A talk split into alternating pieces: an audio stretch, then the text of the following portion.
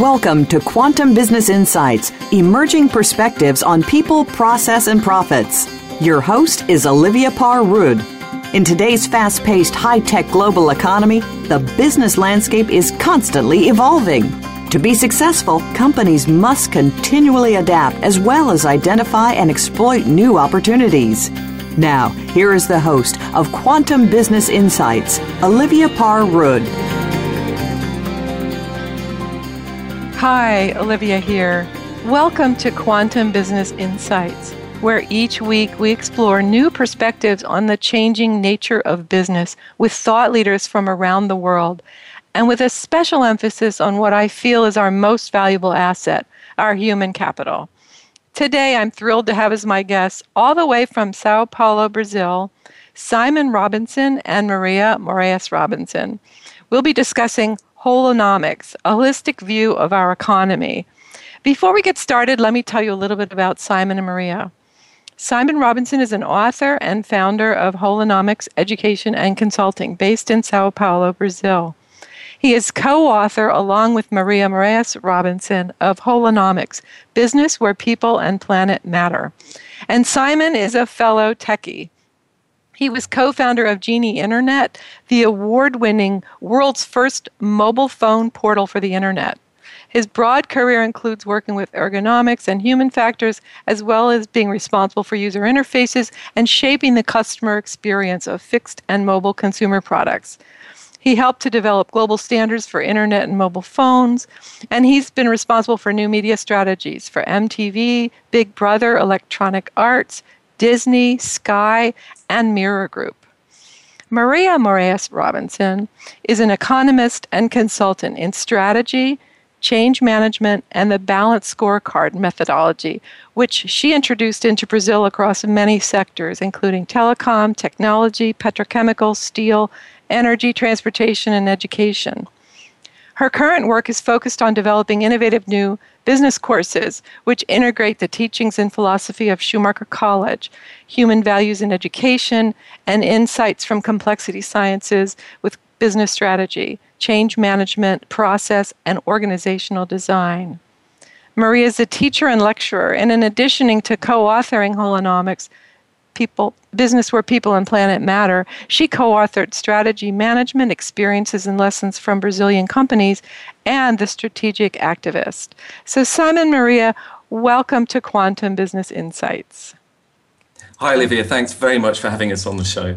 Oh thank you very much. My pleasure so I really love the word the word holonomics. I actually went to buy the URL one time thinking it was a very cool word and I'm so delighted that you guys are using it the way I yeah. would have thought about it.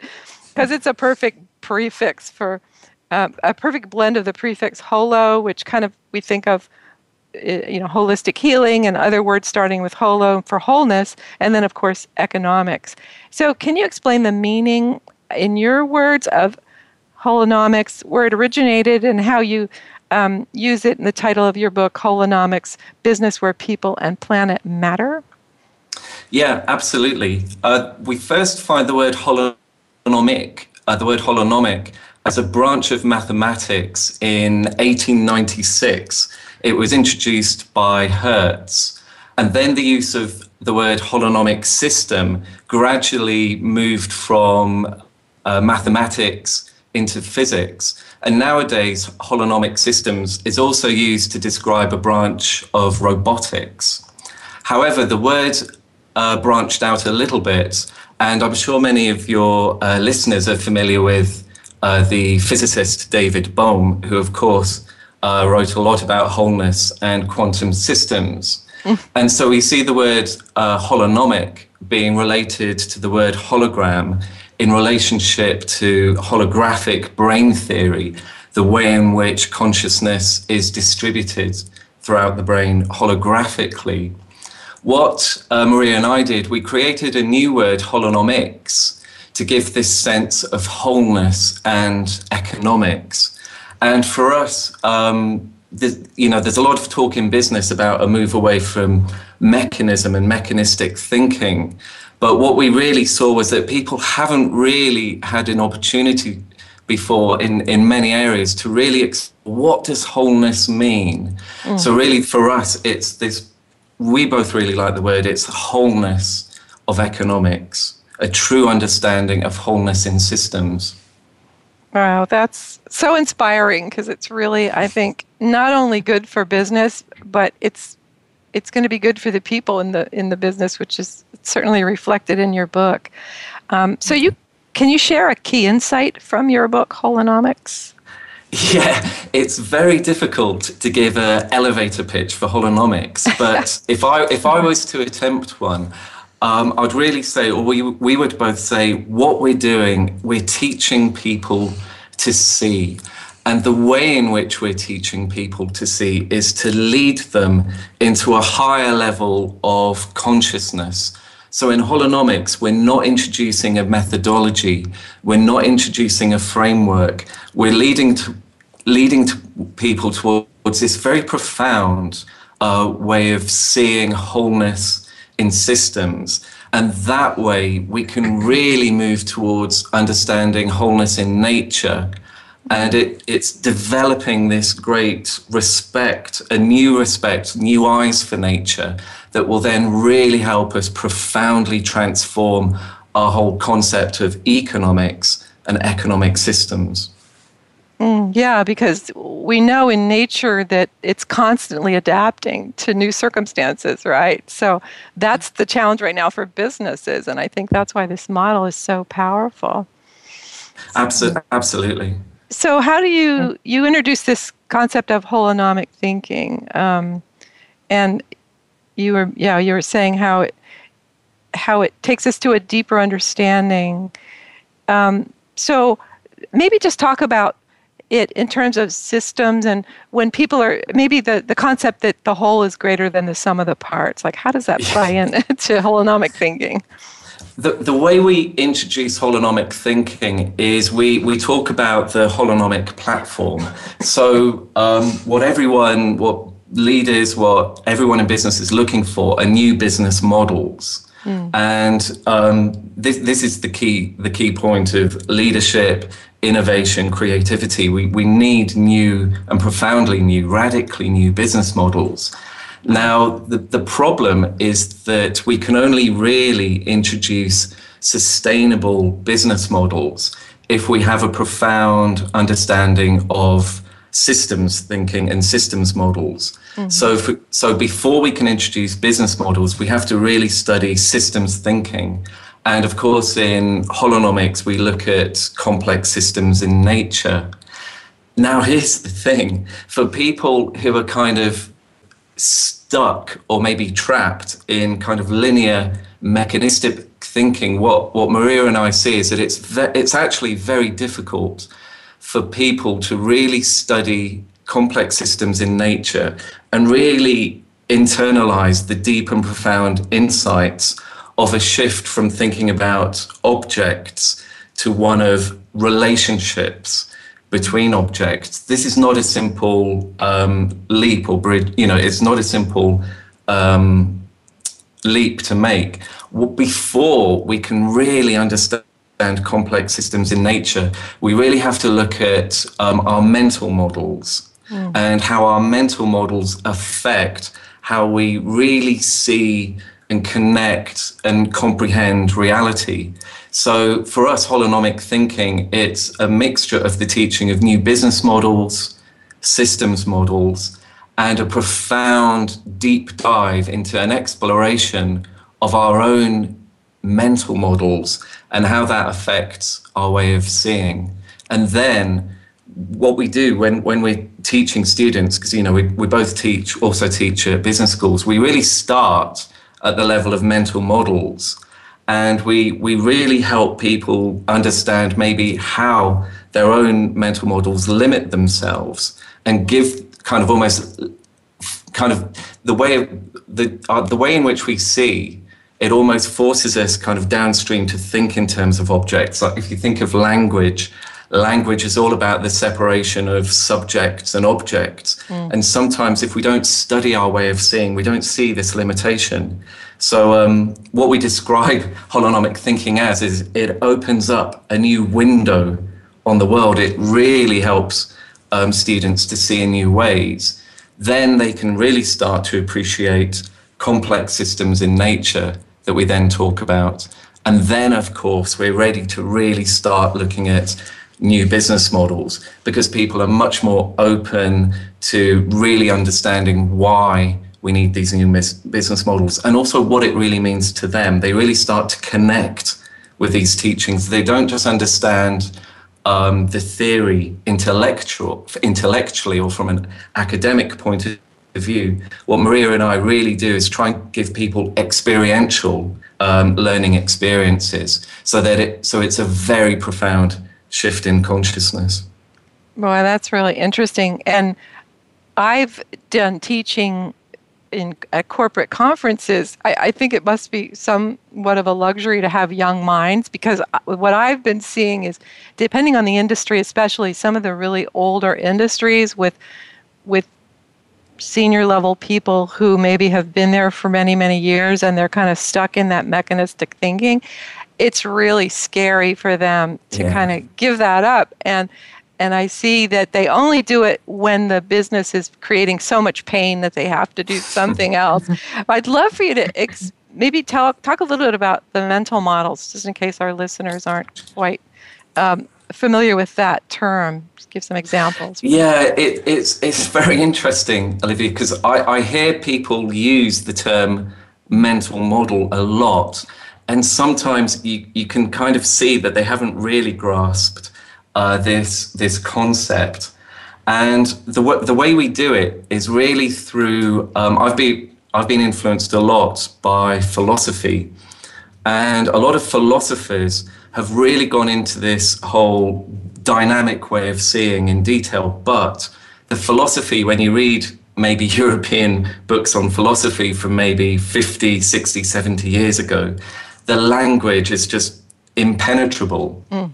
So, so really, what we do, we um, we do a lot of work with. It's quite difficult to describe in the spoken word because we use a lot. we use a lot Visual. of. If, yeah, yes. we use a lot of visual imagery, and we kind of show. We use um, ambiguous images. Yeah. Mm. An ambiguous image is an image where there's maybe something hidden in the image and it's not exactly obvious what the image is when you first look at it. But then as you look more and more at these kind of ambiguous, kind of visual, chaotic um, patterns, you then start to see uh, known objects to you emerge. And this is what we mean when we talk about the coming into being of, mm. of objects, of phenomena. And it's really interesting to um, help people understand that. I think the key point about mental models is that before you can really see a phenomena, you already have to have a mental model of it in your mind. Otherwise, it's almost um, impossible to see. Well, and I think one of one of the great examples was from Galileo. When Galileo first looked at the moon through a telescope, he, he didn't see mountains. Mm. Yeah, he, he kind of saw black and white kind of blobs or shadows. And it took Galileo quite a long time to realize that, in fact, no, what he was seeing was mountains on the moon. And then once Galileo described um, what he was seeing, everyone else who then looked through telescopes could then see the mountains, whereas before they were just seeing a kind of chaotic pattern. Hmm. So this is what we talk about when we, and sometimes, you know, this is quite a profound way of seeing. And sometimes when we, especially in organizations, when people look at other people, they're looking at other people not in terms of what their deep potential is or what they're truly saying, but when we, if we shift this into the organizational space, it's quite amazing how when people look at other people, their idea of that person affects them uh, greatly, and they sometimes can't see the contributions and the value that people could potentially offer their mm. organization. So, this is really important uh, for leaders to understand. Yeah, and we often hear people say that what bothers us in other people is usually what we don't like about ourselves or something. Yeah. So we're always projecting, and I could see that if we absolutely didn't expand yeah. ourselves. Yeah, that's great. Um, I also heard, I remember hearing related to the Galileo story that the the Native Americans couldn't see the ships when we were coming over to the New World because they had no concept of ships. Is that have yeah. you heard that? Oh, absolutely. Yeah. Oh, do, do, you want to? Yeah. Yeah. Sorry. Um. Abso- absolutely. And th- there's many different examples um, of this. You know, when when you um, a really interesting example. Um, I mention it in my book when I went to buy a car. Um, this this sounds like a crazy example, but it's it really makes the point.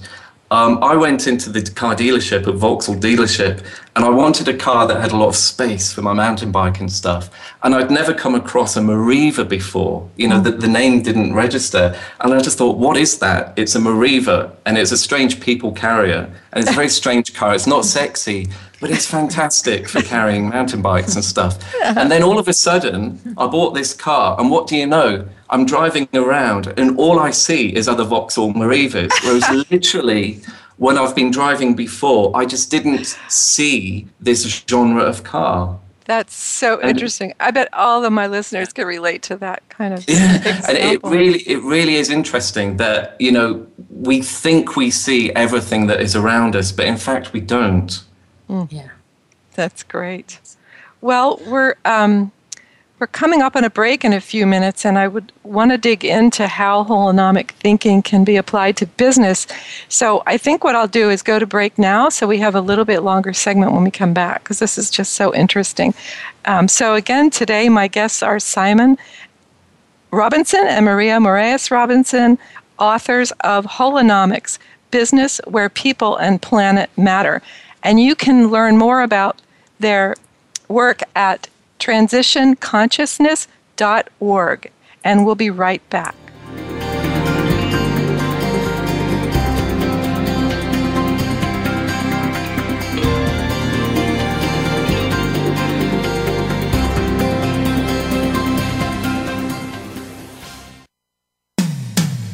When it comes to business, you'll find the experts here. Voice America Business Network.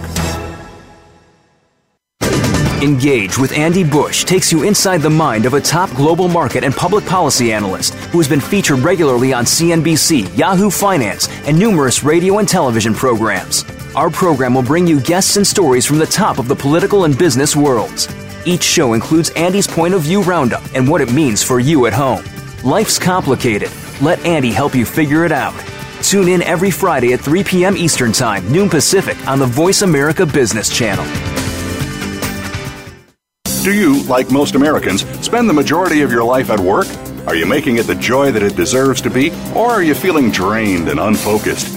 Tune in to A Great Place to Work with hosts Kurt Kaufman and Dr. Kathy Sorensen. Your hosts have more than 30 years of experience in workplace consulting and are ready to bring you the secrets and success stories of businesses who are making their business a great place to work. Listen every Friday at 11 a.m. Pacific Time, 2 p.m. Eastern Time on the Voice America Business Channel and enjoy a better workplace and a better life. Voice America Business Network, the bottom line in business.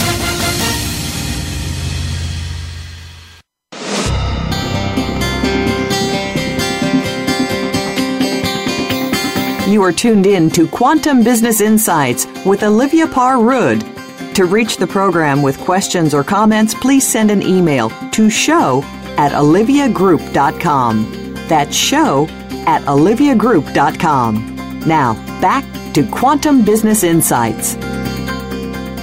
Hi, Olivia here, and I'm back with my guests, Simon Robinson and Maria Moraes Robinson.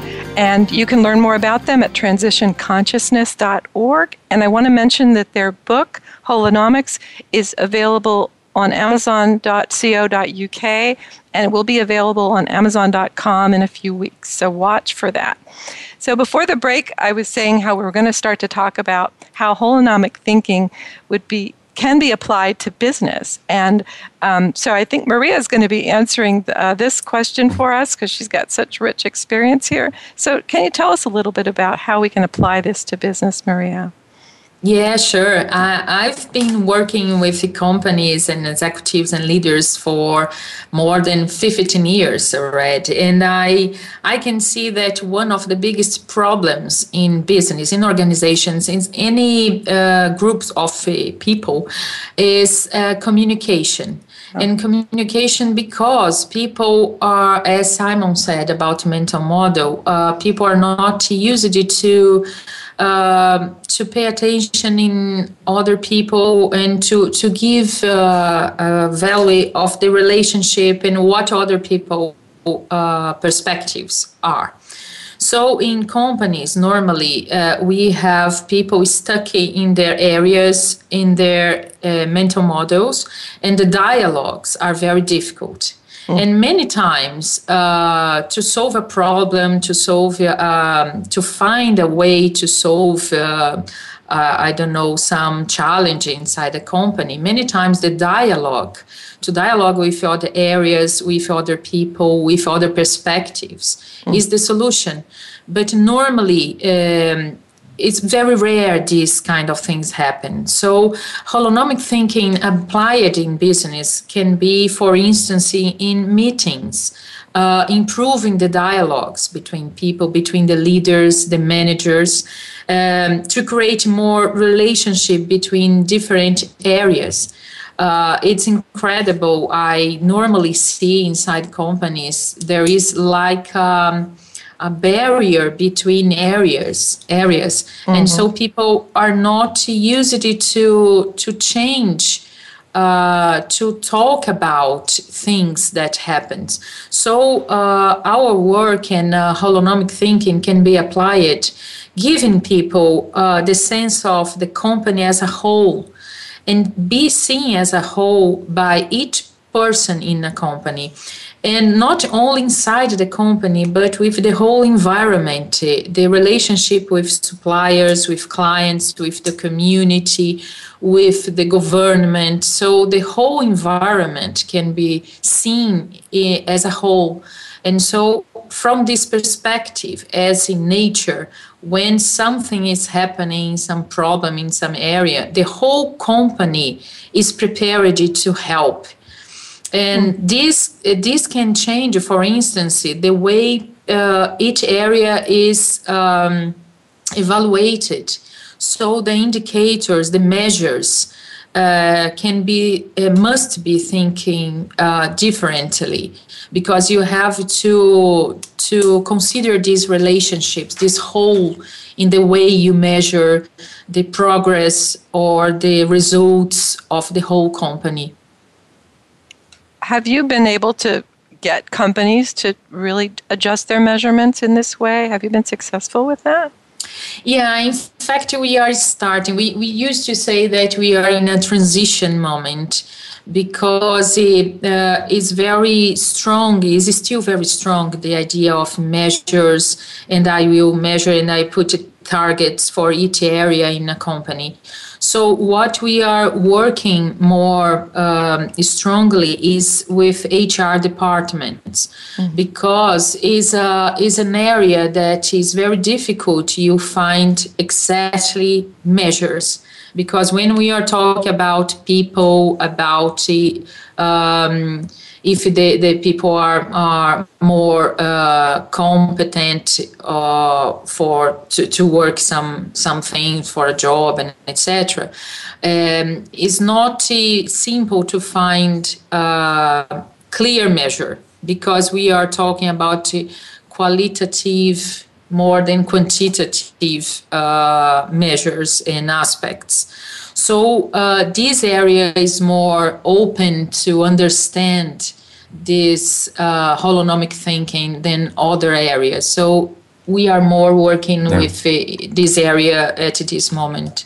Okay, so because I could see this being part of a balanced scorecard, something like employee satisfaction or um, yeah. or number of sick days, things like that, that might really be indicators. Yeah. Exactly, exactly. So in in your book Holonomics, you talk about types of leadership, how we're having to move away from the command and control and, and go with kind of a different way. Can you talk a little bit about that? Yeah, absolutely. It's it's really interesting that you know one of the case studies is um, Gore, because they they if you go to visit Gore, the company, they don't have any organizational structure whatsoever. Now, this is uh, it's still a fairly, I would say it's almost unique still as an organizational structure, i.e., not to have any organizational structure. They, they have a lattice organizational structure. Hmm. And this is really interesting because leaders are allowed to emerge. Um, leaders are those people who naturally emerge as um, gain, you know, gaining followers throughout the organization. And the Gore, are one of the most innovative uh, companies on the planet because they can be so um, adaptive and agile. But within Gore, what we see is a deep respect for values and trust. And this is something that it's ve- something that is very difficult to really develop in organizations because there's silos, mm. there's competition, there's politics. And so uh, this is the one thing that, this is one of the things that um, I try and tell people you don't have to convert your kind of command and control hierarchical organization immediately to something so radical, because that could potentially break the organization. But if we look at the opposite, the extreme, you know, um, I've been with clients where there has been someone who says, Oh, I'm not going to talk to that person because they're two levels lower than me in the organizational structure. Mm. And it's like, what? you know, this is the if we if we try and think of the opposite, it's oh you know, it, it, it's very frustrating and quite amazing that some people are so status driven that they refuse to talk and engage with people below them. And I think one thing we can really learn from the most innovative companies is that solutions can emerge and are allowed to emerge from any part of the organizational structure. Mm. So if you are either so rigid in your communication structures or if you, you are so fixed on social status, then you'll never achieve that level of innovation. No, that totally makes sense. And I've even heard of people having conversations with some of the very low level employees and getting really great ideas. In fact, I remember hearing a fellow, and I know I've shared this on my show before, where this fellow was hired, um, Robert Kriegel. He wrote a book called Sacred cows make the best burgers. and, and, and he would go into companies and try to come up, figure out what they were attached to that was no longer working, and then stimulate innovation. And he was sharing every Friday, he would just talk to different people. And on in one of these conversations, there was a woman that just did cleaning, and she uh, was. This was a at Taco Bell, they were struggling, and she came up with the idea for a taco pizza, I believe it was, and that basically saved the company. And she really was very low level, you know, if you look at a hierarchy, um, but had this brilliant idea. So I think that's so absolutely true that a lot of companies yeah. miss out if they don't really get and, and most of the employees also are the ones that are talking to the suppliers and the customers where a lot of the pain points be, could be coming through so um, I totally agree with that.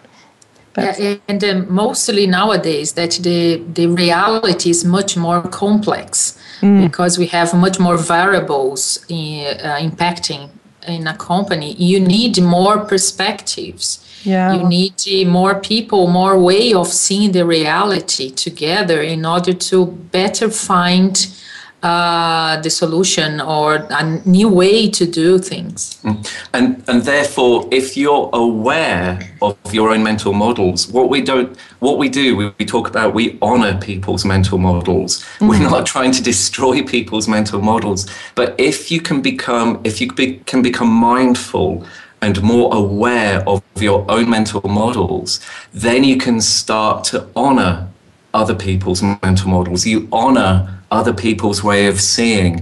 And dialogue doesn't or are the conversations no longer become battles to see who the winner is but when you start to honor other people's mental models kind of solutions can emerge naturally out of the dialogue as a whole and not through you trying to force your opinion on someone else and you know they're they're forced to go along with the decision but they haven't changed their mind so here we have another kind of sense of wholeness mm. understanding the wholeness the whole meaning of a dialogue. And you can really only reach that if you have a sense of your, the contribution your mental models are contributing to the dialogue and the ability to really listen and try and take in what other people are saying as well.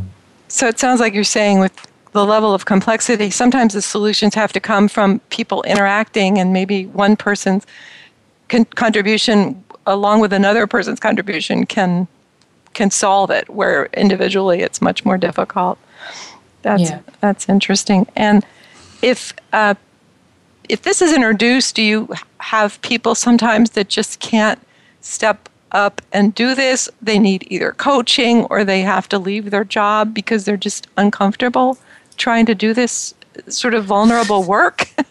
yeah, it, it's interesting because sometimes it comes back to age again. Because um, both Maria and I, we we um, also do occasional teaching at a business school in Brazil called Sustentare, which is in the south of Brazil. And there we're teaching MBA students and postgraduate students doing uh, further further educational courses.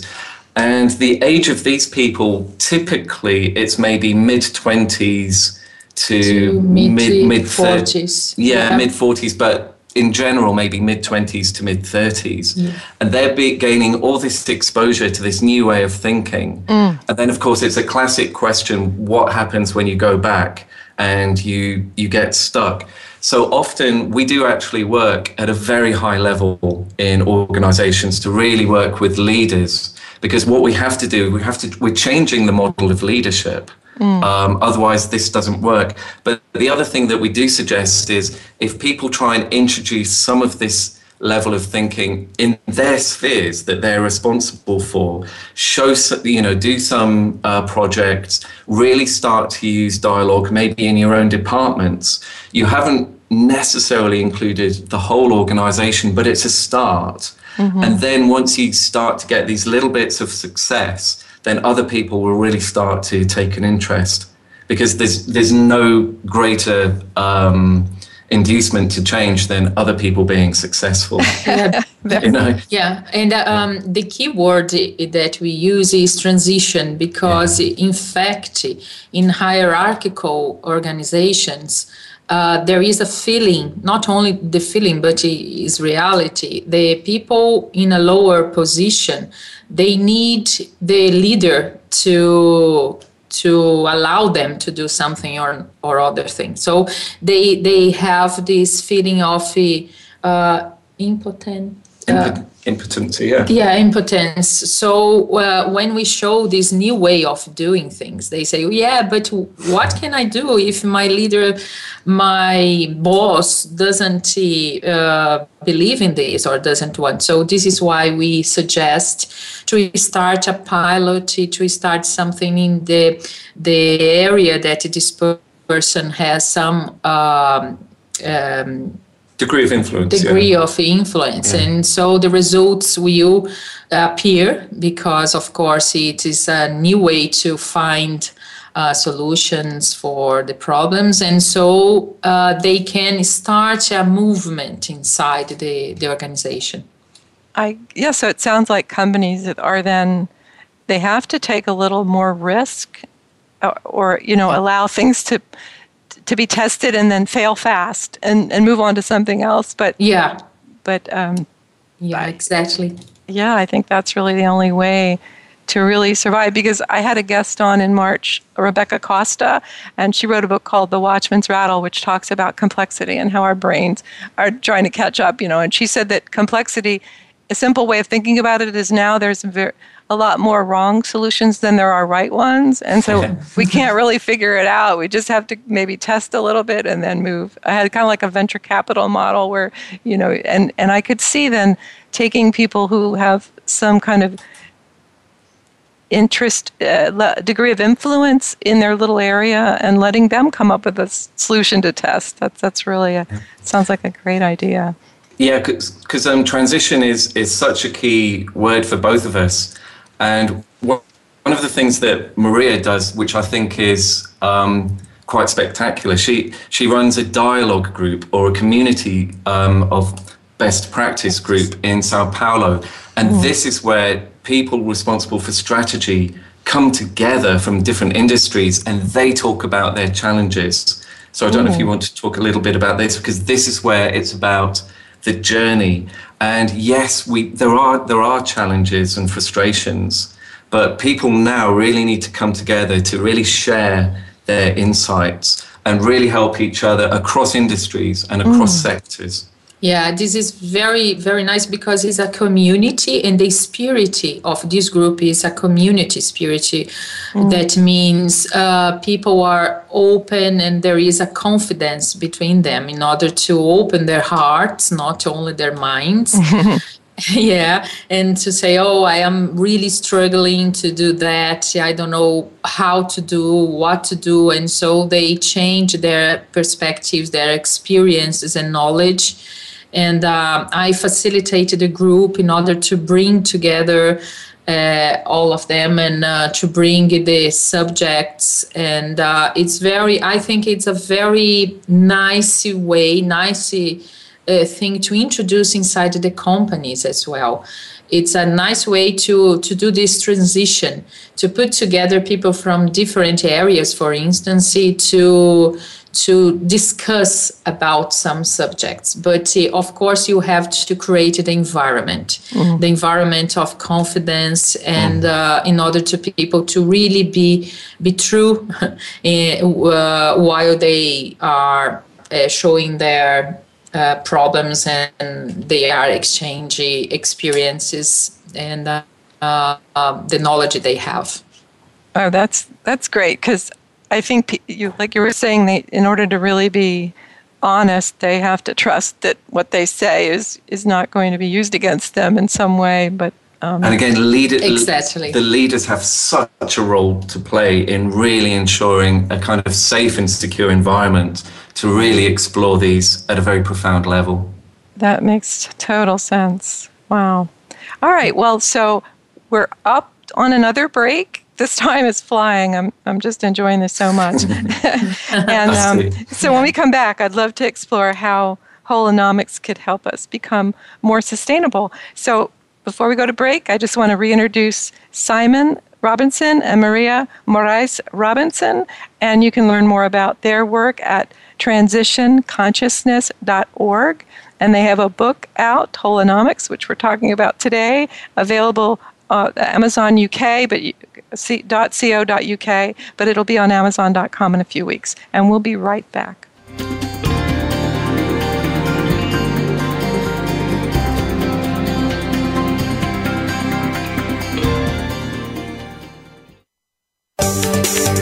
From the boardroom to you, Voice America Business Network. Are you a business innovator or are you just sitting on the sidelines? Tune in every week for Coffee Break with Game Changers, presented by SAP. Host Bonnie D. Graham talks to a cross section of the movers and shakers who are leading by example. They will share best practices and innovative ideas to keep you thinking and moving along with the best. Join us for Coffee Break with Game Changers, presented by SAP, Wednesday mornings at 11 a.m. Eastern Time, 8 a.m. Pacific Time on the Voice America Business Channel. Does your business, like many, face obstacles to becoming successful? Would you love to have an open forum of entrepreneurial ideas and best practices brought to you each week? Tune in for The Second Stage with hosts Brendan Anderson and Jeffrey Cadlick. We'll spotlight entrepreneurs and growing companies that are creating a vibrant economic base, as well as addressing some of the obstacles that could be standing in the way of your success. Listen Mondays at 5 p.m. Eastern Time, 2 p.m. Pacific on the Voice America Business Channel. Business community's first choice in Internet Talk Radio, Voice America Business Network.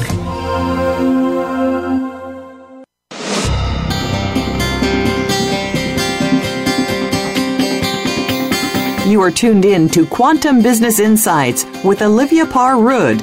To reach the program with questions or comments, please send an email to show at oliviagroup.com. That's show at oliviagroup.com. Now, back to Quantum Business Insights.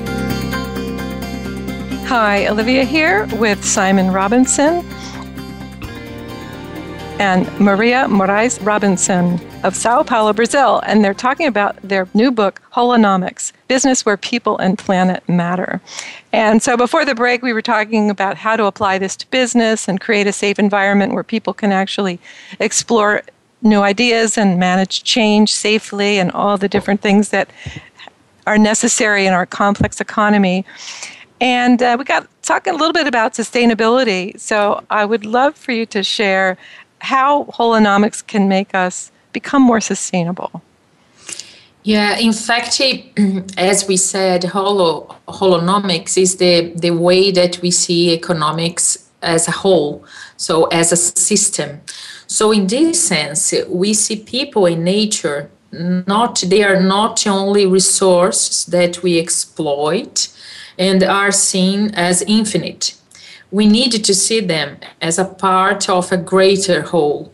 So when we are talking about holonomics, we are talking about these interactions, these connections between nature, people, systems, and uh, everything that we do uh, has an impact in everything. So this is what uh, we we try to do uh, with holonomic thinking. We can see these relationships differently.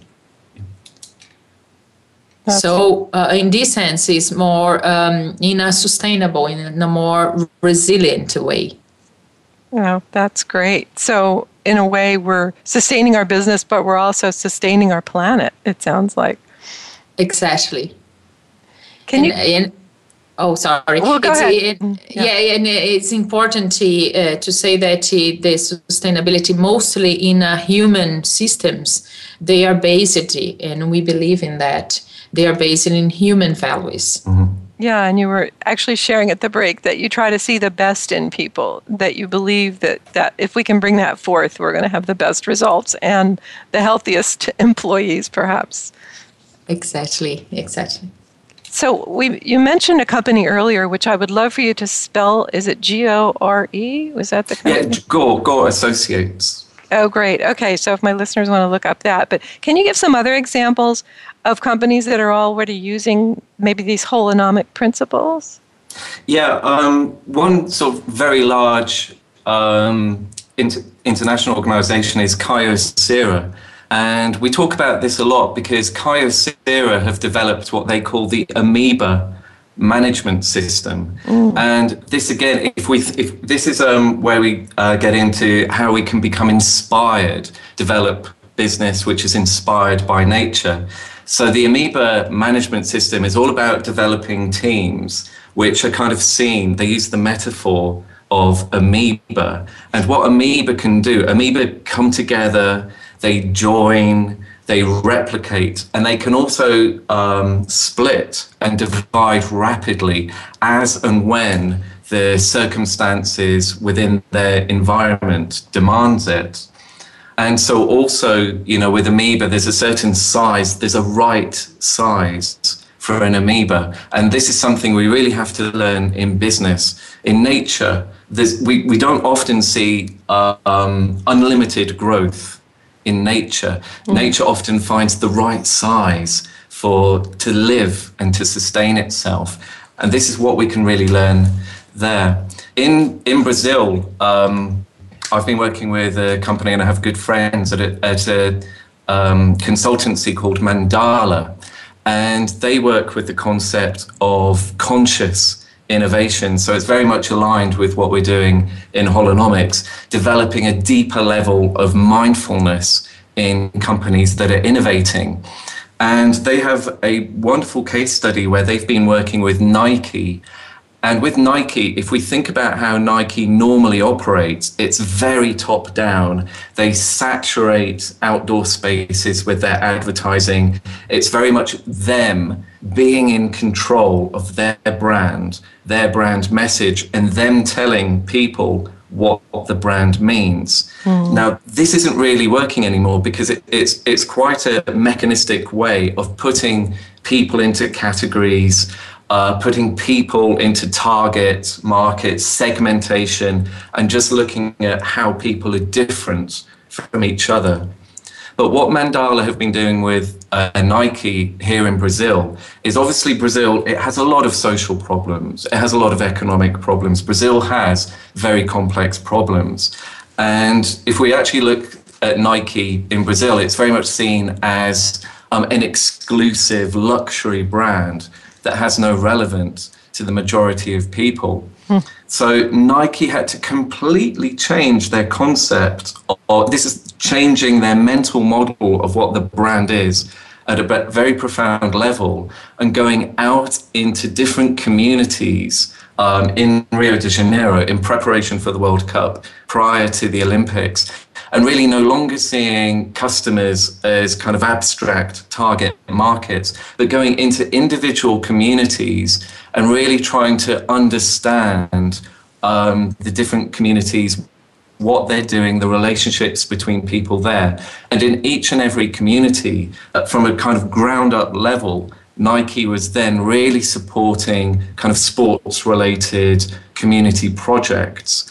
And this is a way of really developing a sustainable and genuinely authentic relationship with both current and maybe future customers.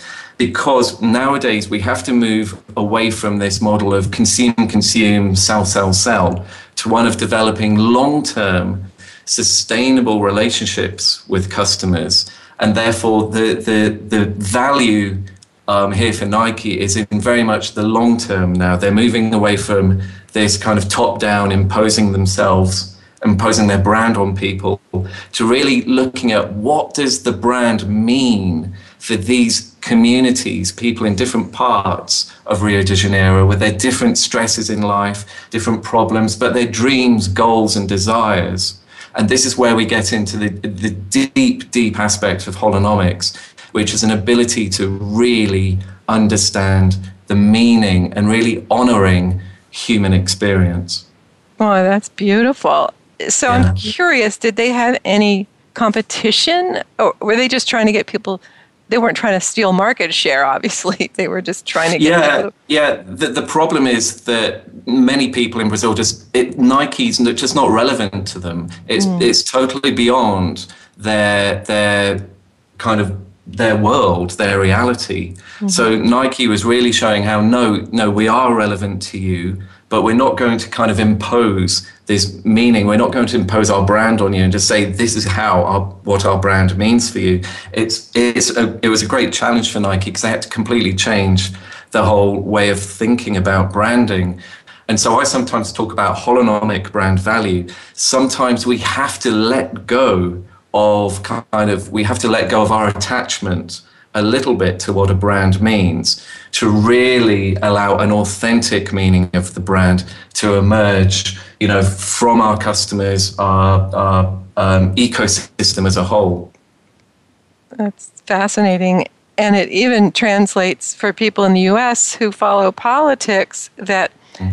there's one party in particular that's now just trying to understand how poor people survive so that they can perhaps be more sensitive to their needs. And it's you know that some of these candidates are actually going and talking to people who are are poor to actually learn about their lives. It's yeah, ab- absolutely. And this this is what's really needed. Again with leaders sometimes like business leaders can be really divorced from both their customers and their products and th- there's no link there. And what we're now seeing, especially because holonomics applies to innovation as well, and you know we have to move away from just living our lives in or living executive lives based on PowerPoint and spreadsheets. Mm-hmm. And really moving to a more authentic way of seeing both nature and people. Yeah, there is another example in Brazil. There is a company, the name is Mercur.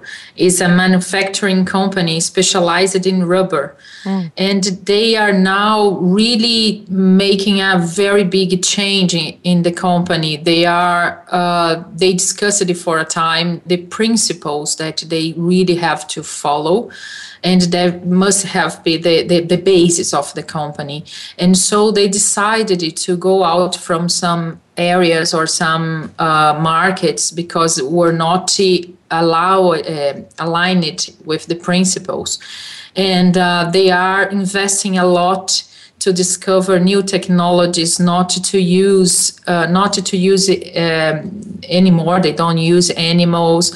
That how to protect for instance amazon because the rubber comes from amazon in brazil. Yeah. how to protect the community. How to do the products in a such a way that the employees are involved uh, in their hearts, uh, authentically involved in the projects with the clients and knowing the really knowing the the customer. So, for instance, they produce uh, rubbers, rubbers, or erasers in American English. I think. Okay, erasers. erasers. Yes. And um, so they went to the the communities, to the schools, to poor schools, to understand how children use the razors, uh, what happens when the razor uh, finishes but not finish it uh, totally and they discharge the razor so they so, are just to clarify i think it's eraser is that that's what you're that yeah. it wipes off something yeah. you've written yeah. okay good yeah yeah. yeah it's very very interesting so it's a, uh, another example of company that is uh, doing a holonomic thinking way of doing the business. So I'd love to know if you know what it drove drove this change for that company. Do you know how it like did somebody just kind of start to feel guilty or were they having problems economically or was it a combination? No, in fact, this company is already 90 years, and uh, the new generation that assumed the presidents of the, the company uh, has this new vision. Mm. Uh, and so he decided that, in fact, they should be a more sustainable company. And in fact, they they they went out from uh, some uh, uh, markets, and they had a problem for some time because the results, uh, the financial results, yeah. just plummeted when they when they left some unsustainable. Uh, they they just left uh, some unsustainable products. Exactly. Unsustainable, not in yeah. terms of financial, but unsustainable in terms of to be sustainable in the holonomic sense. But after that, they were able to to change the technology, the way they did uh, business, and uh, some customers really appreciated and really understood this changing. So they they had uh, they they they were able to come back for the results.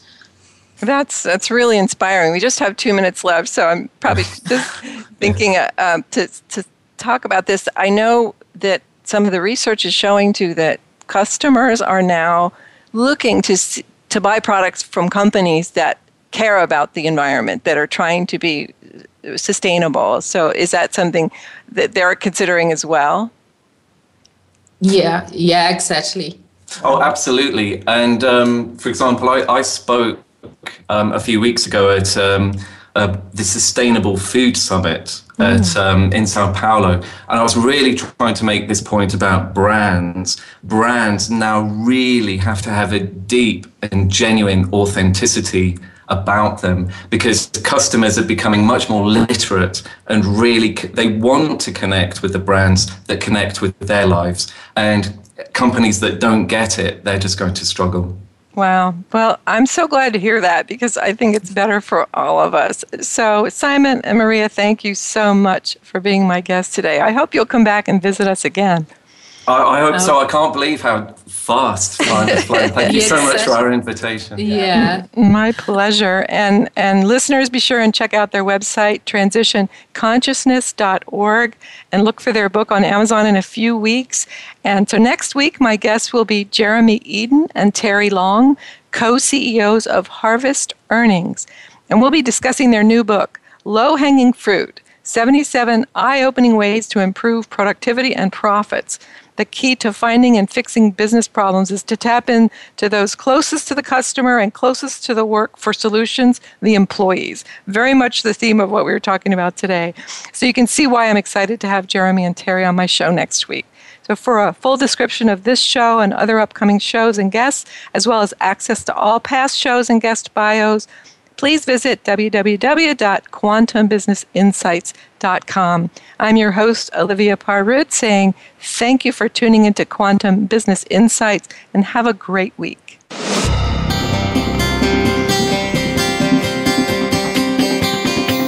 Thank you for tuning in to Quantum Business Insights. Please join your host, Olivia Parr Rud, again next Friday at 9 a.m. Pacific Time, noon Eastern Time on the Voice America Business Channel. Enjoy your weekend, and we'll talk again next week.